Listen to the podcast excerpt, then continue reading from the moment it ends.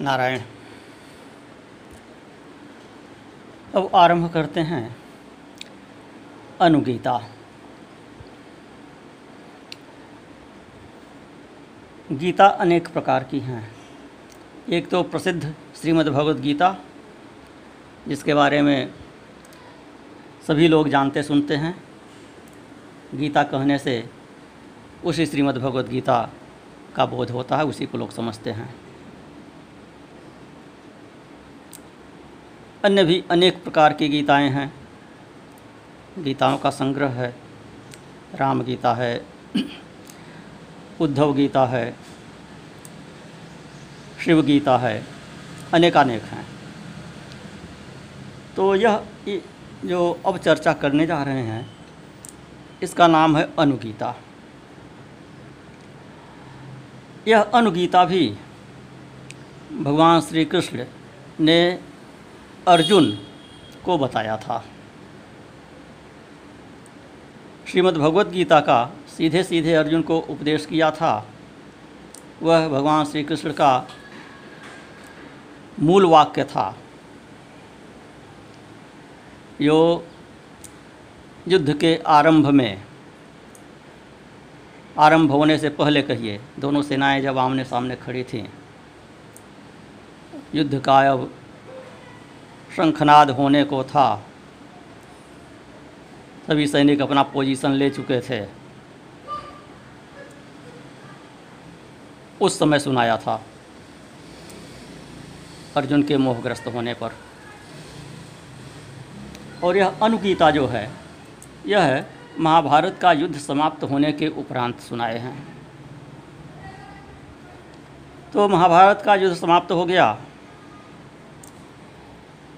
युधिष्ठिर राज सिंहासन पर आसीन हो गए। अतिथि, जो राजे महाराजे अन्यत्र से आए रहे होंगे, सब चले गए।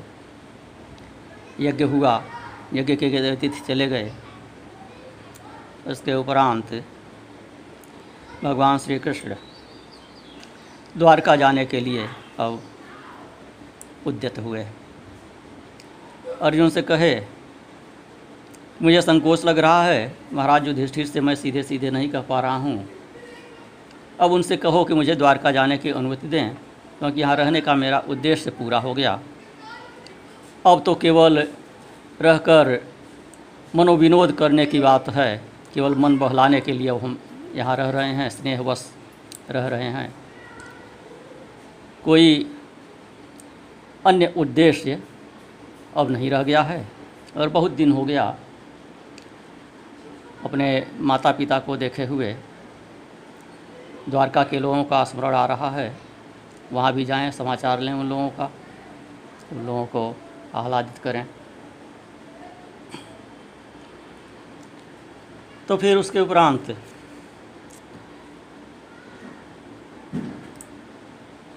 जाने से पहले भगवान के अर्जुन ने एक बार उनसे पूछा कि जब संग्राम का समय था तो उस समय मुझे आपके महात्म का ज्ञान और ईश्वरीय रूप का दर्शन हुआ था।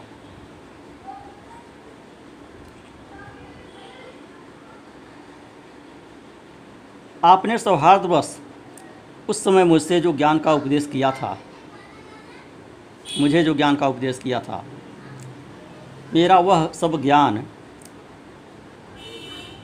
विचलित चित्त होने के कारण नष्ट हो गया। वह मुझे विस्मृत हो गया है, भूल गया। लेकिन बहुत अच्छा लगा था उस समय आपने को जो कहा था। तो उन विषयों को सुनने के लिए मेरे मन में बारंबार उत्कंठा होती है। उसको मैं पुनः सुनना चाहता हूँ।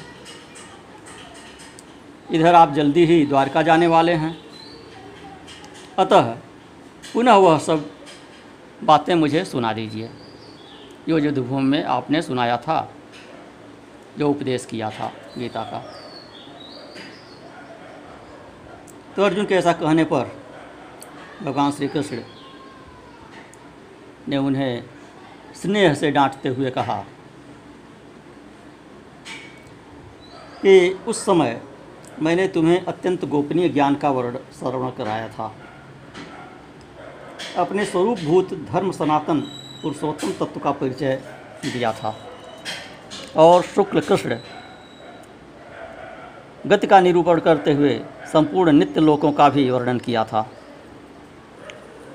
किंतु तुमने अपनी नासमझी के कारण उस उपदेश को स्मरण नहीं रखा। ये अच्छी बात नहीं है। ये मेरे लिए बहुत अप्रिय बात है। मेरे बताए हुए उपदेश को तुम भूल गए। लेकिन उन बातों का पूरा पूरा स्मरण होना तो संभव नहीं जान पड़ता। मुझे भी वह सब चीज़ें पुनः उसी रूप में स्मरण नहीं हो सकती।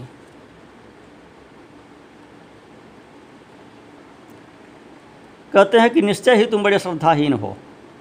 तुम्हारी बुद्धि बहुत मंद जान पड़ती है। अब मैं ऐसे उपदेश को ज्यों का त्यों तो नहीं कह सकता। उस समय योगारूढ़ होकर मैंने कह दिया था। उस समय की मेरी भी मन स्थिति कुछ और थी। इस समय वह एकाग्रता मुझमें भी नहीं आ सकती है। वह जो धर्म मैंने तुम्हें बताया था, वह ब्रह्मपद की प्राप्ति कराने के लिए पर्याप्त था। वह सारा का सारा धर्म उसी रूप में फिर दोहरा देना अब मेरे वश की बात नहीं है। कहे कि परम ही ब्रह्म कथम योग युक्त न तन्मया इतिहासम तो वच्छामी, तस्मिन नर्थे पुरातनम। उस समय योग युक्त होकर मैंने परमात्म तत्व का वर्णन किया था। अब वैसा तो नहीं कह सकता, लेकिन उस विषय का ज्ञान कराने के लिए मैं तुम्हें एक इतिहास का वर्णन सुनाता हूँ, जिससे तुम उस समत बुद्धि का आश्रय लेकर उत्तम गति प्राप्त कर लोगे। इस बार ध्यान से सुनो।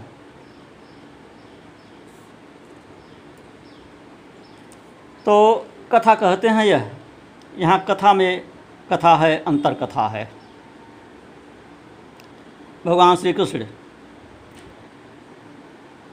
एक ब्राह्मण की बताई हुई बात अर्जुन को बताते हैं और वह ब्राह्मण एक दूसरी बात को, दूसरे के द्वारा कहे हुए बात को भगवान श्री कृष्ण ने बताया था। काश्यप नाम के एक ऋषि थे। वे एक सिद्ध महात्मा के यहाँ गए थे। उस सिद्ध महात्मा ने काश्यप ऋषि को जो उपदेश दिया था, वही उपदेश ब्राह्मण ने भगवान श्री कृष्ण को दिया और वह उपदेश या वही कथा भगवान श्री कृष्ण अर्जुन को सुना रहे हैं। दृष्टांत देते हुए सुना रहे हैं। भगवत गीता में सीधा उपदेश किया था और यहाँ बहाने से कर रहे हैं कि किसी अन्य ने यह कहा था, वह मैं तुम्हें बता रहा हूँ। मेरी बताई हुई बात तो तुमने सुना नहीं। एक तरह का यह व्यंग भी है। और दंड भी है। एक बार जो बात बताई गई, उसे ध्यान से सुना नहीं, तब तो उसी को क्या दोहराना? यह मर्यादा और गरिमा के विरुद्ध है। फिर भी तुम्हारा आग्रह है तो मैं उस बात को बता रहा हूँ। श्री कृष्ण का मनोभाव यहाँ ही प्रतीत होता है कि फिर भी मैं तुम्हारे प्रेम बस बता रहा हूँ। दूसरे प्रकार से बता रहा हूँ, दूसरे की कही हुई बात बता रहा हूँ। उस पर तुम विश्वास करो। तो कहते हैं कि एक दिन की बात है कि एक ओजस्वी तेजस्वी, दुर्धर्ष ब्राह्मण, ब्रह्मलोक से उतरकर स्वर्गलोक में होते हुए मेरे यहाँ आए। मैंने उनकी विधिवत पूजा की और मोक्ष धर्म के विषय में प्रश्न किया। भगवान श्री कृष्ण कह रहे हैं अर्जुन से कि मैंने उन ब्राह्मण की पूजा की, मोक्ष धर्म के विषय में उनसे प्रश्न किया। मेरे प्रश्नों का उन्होंने सुंदर विधि से उत्तर दिया। वही मैं तुम्हें बतला रहा हूँ। कोई अन्यथा विचार न करके इसको ध्यान से सुनो, इस बार कम से कम ध्यान से सुनो। तो मेरे प्रश्न करने पर ब्राह्मण ने कहा कि, हे श्री कृष्ण मधुसूदन, तुमने सब प्राणियों पर कृपा करके उनके मोह का नाश करने के लिए जो यह मोक्ष धर्म से संबंध रखने वाला प्रश्न किया है, उसका मैं यथावत उत्तर दे रहा हूँ। सावधान होकर श्रवण करो। तो प्राचीन समय में काश्यप नाम के एक धर्म के और तपस्वी ब्राह्मण किसी सिद्ध महर्षि के पास गए। काश्यप कौन? कश्यप नहीं। कश्यप गोत्रीय। जब काश्यप कहेंगे तो उसका अर्थ हो जाएगा कि कश्यप की संतान। तो कश्यप गोत्री कोई ब्राह्मण थे, उन्हें काश्यप कहा। तो काश्यप नाम के एक धर्म और तपस्वी ब्राह्मण किसी सिद्ध महर्षि के पास गए। जो धर्म के विषय में शास्त्र के संपूर्ण रहस्यों को जानने वाले, भूत और भविष्य के ज्ञान, विज्ञान में प्रवीण लोक तत्व के ज्ञान में कुशल, सुख दुख के रहस्य को समझने वाले, जन्म मृत्यु के तत्वज्ञ, पाप पुण्य के ज्ञाता और ऊंच नीच प्राणियों को कर्मानुसार होने वाली गति के प्रत्यक्ष दृष्टा थे।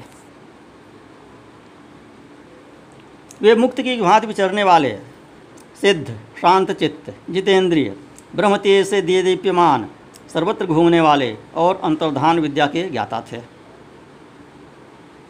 अदृश्य रहने वाले चक्रधारी सिद्धों के साथ वे विचरण करते थे, बातचीत करते थे और उन्हीं के साथ एकांत में बैठते थे। जैसे वायु कहीं आसक्त न होकर सर्वत्र प्रवाहित होती है, उसी तरह वे सर्वत्र अनासक्त भाव से स्वच्छंदतापूर्वक विचरण करते थे। तो महर्षि काश्यप काश्यप उनकी यह सब महिमा सुनकर उनके पास गए थे। तो निकट जाकर उन महात्मा के चरणों में प्रणाम किया। काश्यप ऋषि ने। तो वे ब्राह्मणों में श्रेष्ठ और बड़े अद्भुत संत थे। उनमें सब प्रकार की योग्यता थी। शास्त्र के ज्ञाता और सच्चरित्र थे। उनका दर्शन करके काश्यप महर्षि को बड़ा विस्मय हुआ। वे उन्हें गुरु मानकर उनकी सेवा में लग गए। और अपनी शुश्रूषा, गुरु भक्ति और श्रद्धा भाव के द्वारा उन्होंने उन सिद्ध महात्मा को संतुष्ट कर लिया।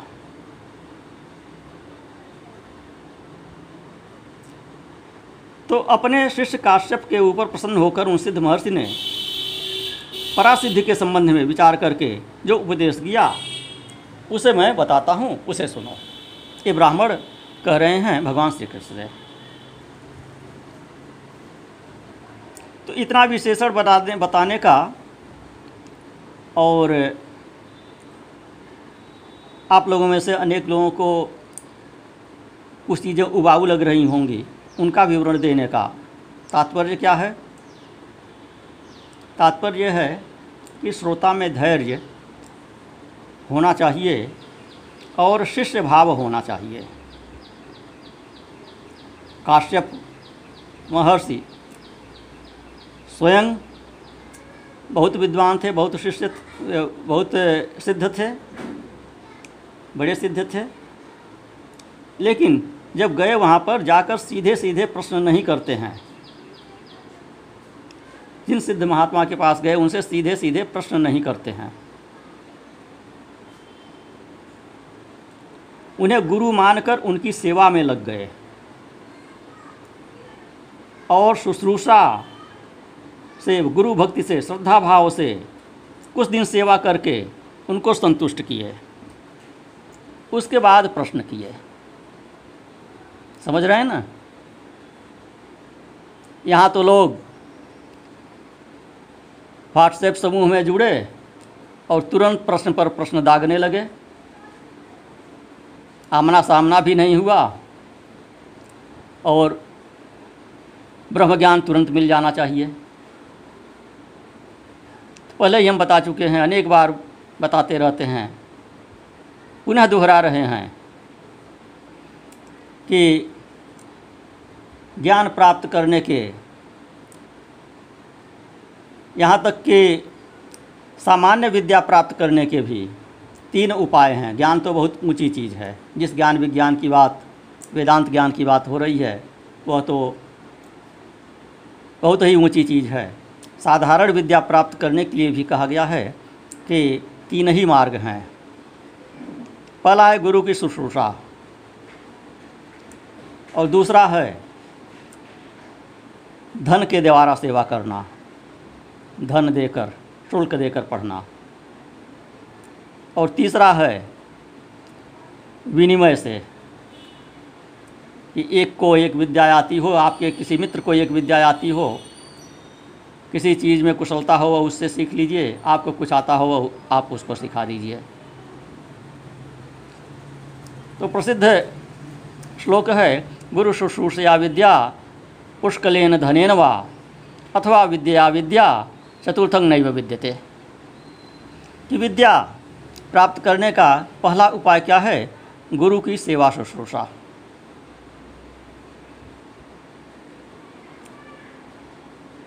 लगातार उपस्थित रहकर, निरंतर 24 घंटे गुरु के पास रहकर सेवा शुश्रूषा करके विद्या प्राप्त करना वह सर्वोत्तम मार्ग है।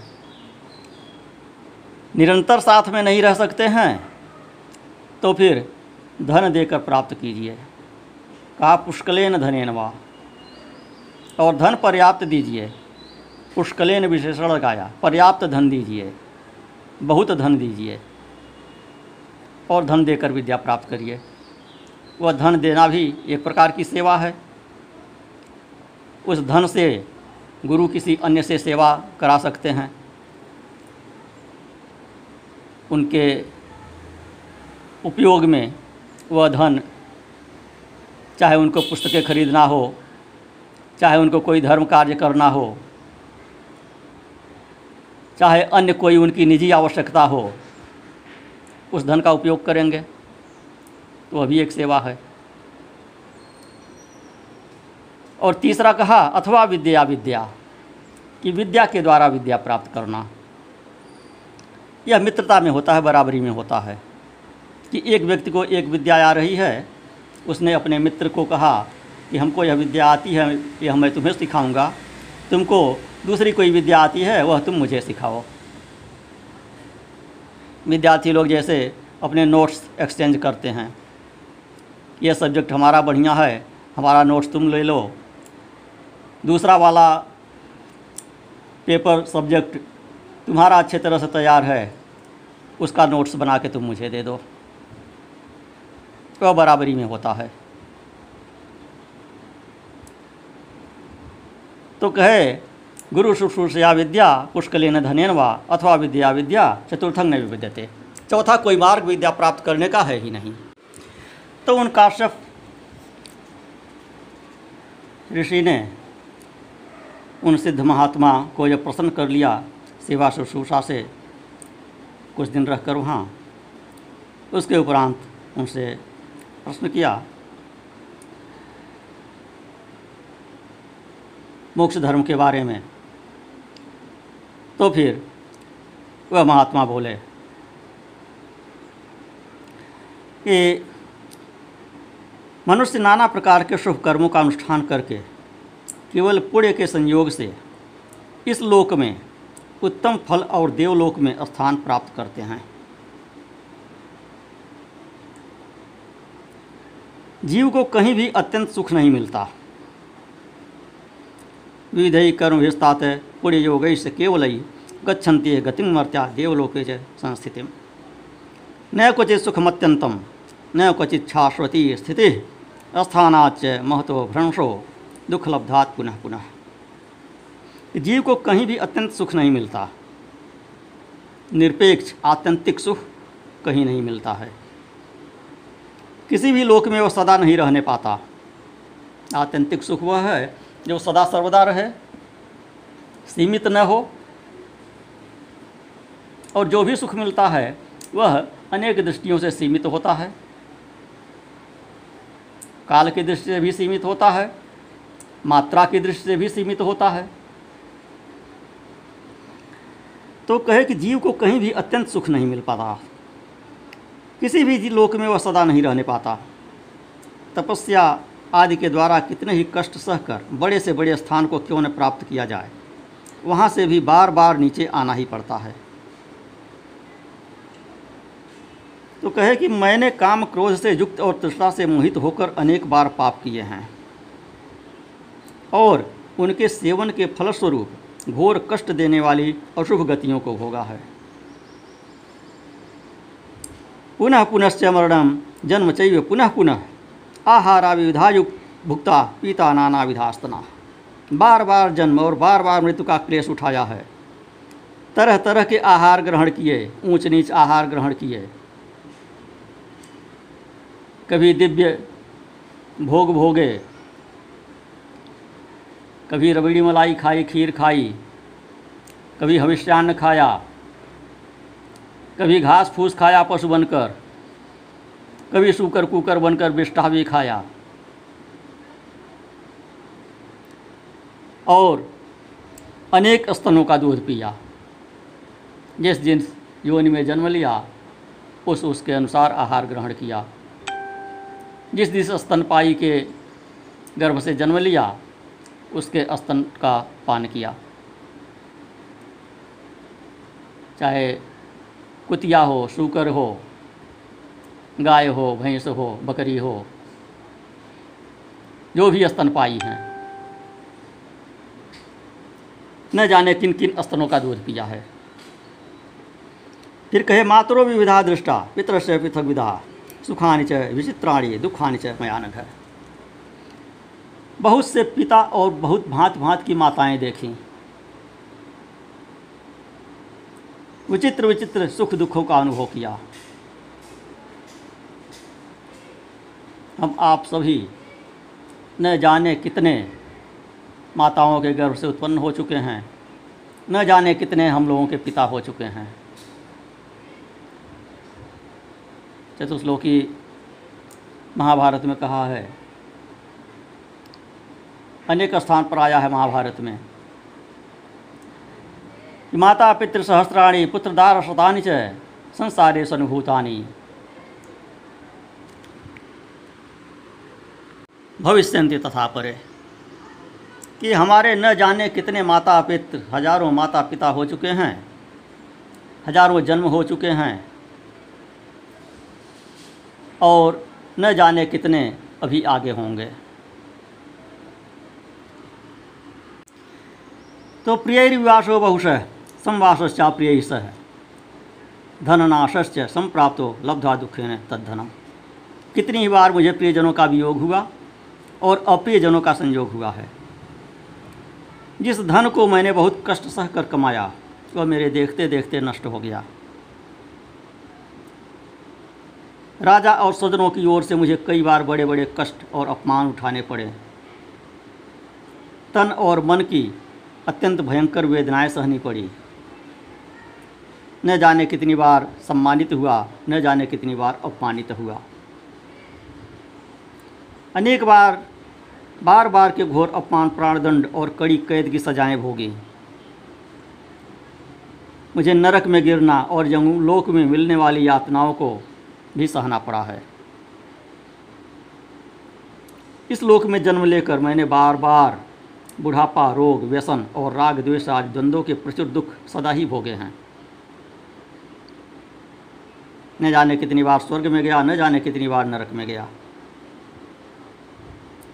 इस बार, इस प्रकार बार क्लेश उठाने से एक दिन मेरे मन में बड़ा खेद हुआ और मैं दुखों से घबराकर निराकार परमात्मा की शरण लिया तथा समस्त लोक व्यवहार का परित्याग कर दिया। तो इस लोक में अनुभव के पश्चात मैंने इस मार्ग का अवलंबन किया है और अब परमात्मा की कृपा से मुझे यह उत्तम सिद्धि प्राप्त हुई है। तो बोले कि अब मैं पुनः इस संसार में नहीं आऊँगा। जब तक यह सृष्टि कायम रहेगी और जब तक मेरी मुक्ति नहीं हो जाएगी, तब तक मैं अपनी और दूसरे प्राणियों की शुभ गति का अवलोकन नहीं करूँगा, अवलोकन करता रहूँगा। यह समय आ गया है। तो बोले कि इस प्रकार मुझे यह उत्तम सिद्धि मिली है। इसके बाद मैं उत्तम लोक में जाऊँगा। फिर उससे भी परम उत्कृष्ट सत्य लोक में जा पहुंचूँगा और क्रमशः अव्यक्त ब्रह्म पद को, मोक्ष को प्राप्त करूँगा। काम, क्रोध आदि शत्रुओं को संताप देने वाले काश्यप, अब मैं पुनः इस मर्त्य लोक में नहीं आऊँगा। तो फिर कहते मैं तुम्हारे ऊपर बहुत प्रसन्न हूँ। बोलो तुम्हारा कौन सा प्रिय कार्य मैं करूँ? तुम जिस वस्तु को पाने की इच्छा से मेरे पास आए हो, उसके प्राप्त होने का यह समय आ गया है। तुम्हारे आने का उद्देश्य क्या है, इसे मैं जानता हूँ। फिर भी तुम अपने मुख से कहो।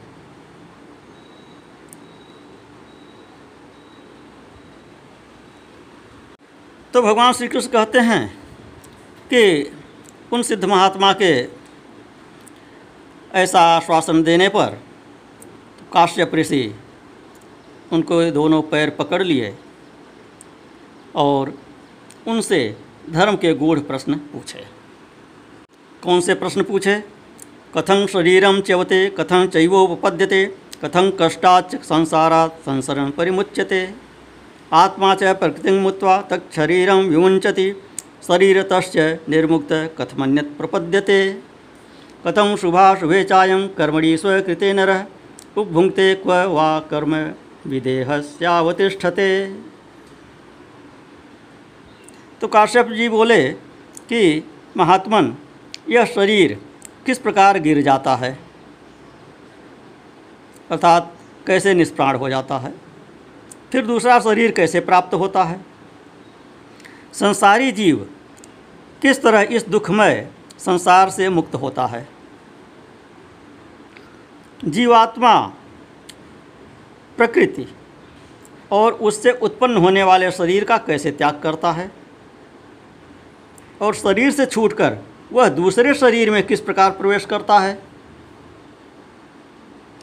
मनुष्य अपने किए हुए शुभाशुभ कर्मों का फल कैसे भोगता है? और शरीर न रहने पर उसके कर्म कहाँ रहते हैं? तो ऐसा पूछने पर उन सिद्ध महात्मा ने नाम नहीं बताया, सिद्ध महात्मा का सिद्ध सिद्ध केवल शब्द यहाँ पर प्रयोग हुआ है। तो उन सिद्ध महात्मा ने क्रमशः उत्तर देना आरंभ किया। क्रम में पहला प्रश्न क्या था? काश्यप जी ने पूछा था, यह शरीर किस प्रकार गिर जाता है? अर्थात मृत्यु कैसे होती है? उसके बाद दूसरा प्रश्न था कि नया शरीर कैसे प्राप्त होता है? और आगे क्रम से तीन चार प्रश्न इस प्रकार हैं। तो अब पहले प्रश्न का उत्तर देते हैं कि प्राण कैसे निकलता है शरीर से?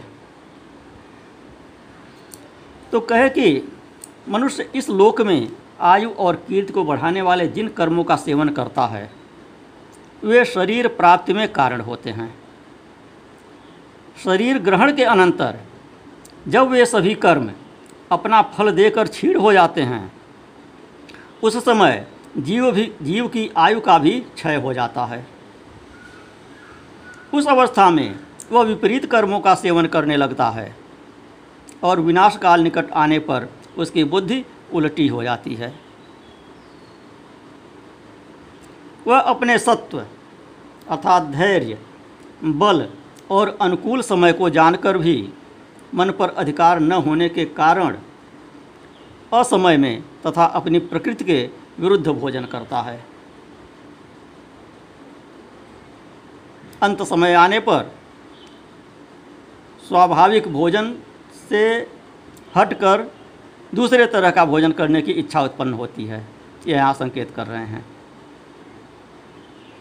फिर कहते हैं, अत्यंत हानि पहुँचाने वाली जितनी वस्तुएँ हैं, उन सब का वह सेवन करने लगता है। कभी तो बहुत अधिक खा लेता है, कभी बिल, कभी बिल्कुल ही भोजन नहीं करता है। कभी दूषित खाद्य, अन्न पान को भी ग्रहण कर लेता है। कभी एक दूसरे से विरुद्ध गुण वाले पदार्थों को एक साथ खा लेता है। किसी दिन गरिष्ठ अन्न, और वह भी बहुत अधिक मात्रा में खा जाता है। कभी कभी एक बार का खाया हुआ अन्न पचने भी नहीं पाता कि दोबारा खा लेता है। अधिक मात्रा में व्यायाम और स्त्री संभोग करता है, तथा काम के करने के, काम करने के लोभ से मलमूत्र के वेग को भी रोके रहता है। रसीला अन्न खाता और दिन में सोता है, तथा कभी कभी खाए हुए अन्न के पचने से पहले असमय में भोजन करके स्वयं ही अपने शरीर में स्थित वात पित्त आदि दोषों को कुपित कर लेता है। तो उन दोषों के कुपित होने से वह अपने लिए प्राणनाशक रोगों को बुला लेता है। अथवा फांसी लगाने या जल में डूबने आज शास्त्र विरोध उपायों का भी आश्रय लेता है कभी कभी तो इन्हीं सब कारणों से जीव का शरीर नष्ट हो जाता है। इस प्रकार जो जीव का जीवन बताया जा रहा है, उसे अच्छी तरह समझना चाहिए। शरीर में तीव्र वायु से प्रेरित होकर पित्त का प्रकोप बढ़ जाता है और वह शरीर में फैलकर समस्त प्राणों की गति को रोक देता है। इस शरीर में कुपित होकर अत्यंत प्रबल हुआ पित्त जीव के मर्म स्थानों को विदीर्ण कर देता है। जब मर्म स्थान छिन्न भिन्न होने लगते हैं, तब तो वेदना से व्यथित हुआ जीव तत्काल इस जड़ शरीर से निकल जाता है। उस शरीर को सदा के लिए त्याग देता है। मृत्यु काल में जीवन का तन मन वेदना से व्यथित होता है। इस बात को भली भांति जान लो। तो इस तरह संसार के सभी प्राणी सदा जन्म और मरण से उद्विग्न रहते हैं। तो सभी जीव अपने शरीरों का त्याग करते देखे जाते हैं। गर्भ में मनुष्य प्रवेश करते समय तथा गर्भ से नीचे गिरते समय भी वैसी ही वेदना का अनुभव करता है। मृत्यु काल में जीवों के शरीर की संधियाँ टूटने लगती हैं और जन्म के समय वह गर्भस्थ जल से भीग कर अत्यंत व्याकुल हो उठता है। अन्य प्रकार की तीव्र वायु से प्रेरित होकर शरीर में सर्दी से कुपित हुई जो वायु पाँचों भूतों में प्राण और अपान के स्थान में स्थित है, वही पंचभूतों के संघात का नाश करती है, तथा वह देहधारियों को बड़े कष्ट से त्याग कर ऊर्धलोक को चली जाती है। तो इस प्रकार जब जीव शरीर का त्याग करता है, तब तो प्राणियों का शरीर उच्छ्वासहीन दिखाई देता है। उसमें गर्मी, उच्छ्वास, शोभा और चेतना कुछ भी नहीं रह जाती। इस तरह जीवात्मा से परित्यक्त उस शरीर को लोग मृत कहते हैं। तो देहधारी जीव जिन इंद्रियों के द्वारा रूप, रस आदि विषयों का अनुभव करता है, उनके द्वारा वह भोजन से परिपुष्ट होने वाले प्राणों को नहीं जान पाता। इस शरीर के भीतर रहकर जो कार्य करता है, वह सनातन जीव है। तो शरीर के सभी जोड़ों को, संध्य स्थलों को मर्म स्थान कहते हैं। उन मर्म स्थानों के विलग होने पर वायु ऊपर को उठती हुई प्राणी के हृदय में प्रविष्ट होकर शीघ्र ही बुद्धि को अवरुद्ध कर देती है। तब अंतकाल उपस्थित होने पर प्राणी सचेतन होने पर भी कुछ समझ नहीं पाता, क्योंकि उस तम के द्वारा, अविद्या के द्वारा उसकी ज्ञान शक्ति आवृत्त हो जाती है। मर्म स्थान भी अवरुद्ध हो जाते हैं। उस समय जीव के लिए कोई आधार नहीं रह जाता और वायु उसे अपने स्थान से विचलित कर देती है। तब वह जीवात्मा बारंबार भयंकर एवं लंबी सांस छोड़कर बाहर निकलने लगता है। उस समय सहसा इस जड़ शरीर को कंपित कर देता है। शरीर से अलग होने पर वह जीव अपने किए हुए शुभ कार्य, पुण्य अथवा अशुभ कार्य, पाप कर्मों द्वारा सब ओर से घिरा रहता है। तो शरीर तो उसका यहीं रह जाता है, लेकिन उसके जो शुभ और अशुभ कर्म हैं, वह उसे घेरे हुए उसके साथ चलते हैं। तो बोले कि शास्त्र के अनुसार जीव के तीन प्रकार के स्थान देखे गए हैं, मृत्युलोक, स्वर्गलोक और नरक। यह मर्तलोक की भूमि, जहाँ बहुत से प्राणी रहते हैं, यह कर्मभूमि कहलाती है।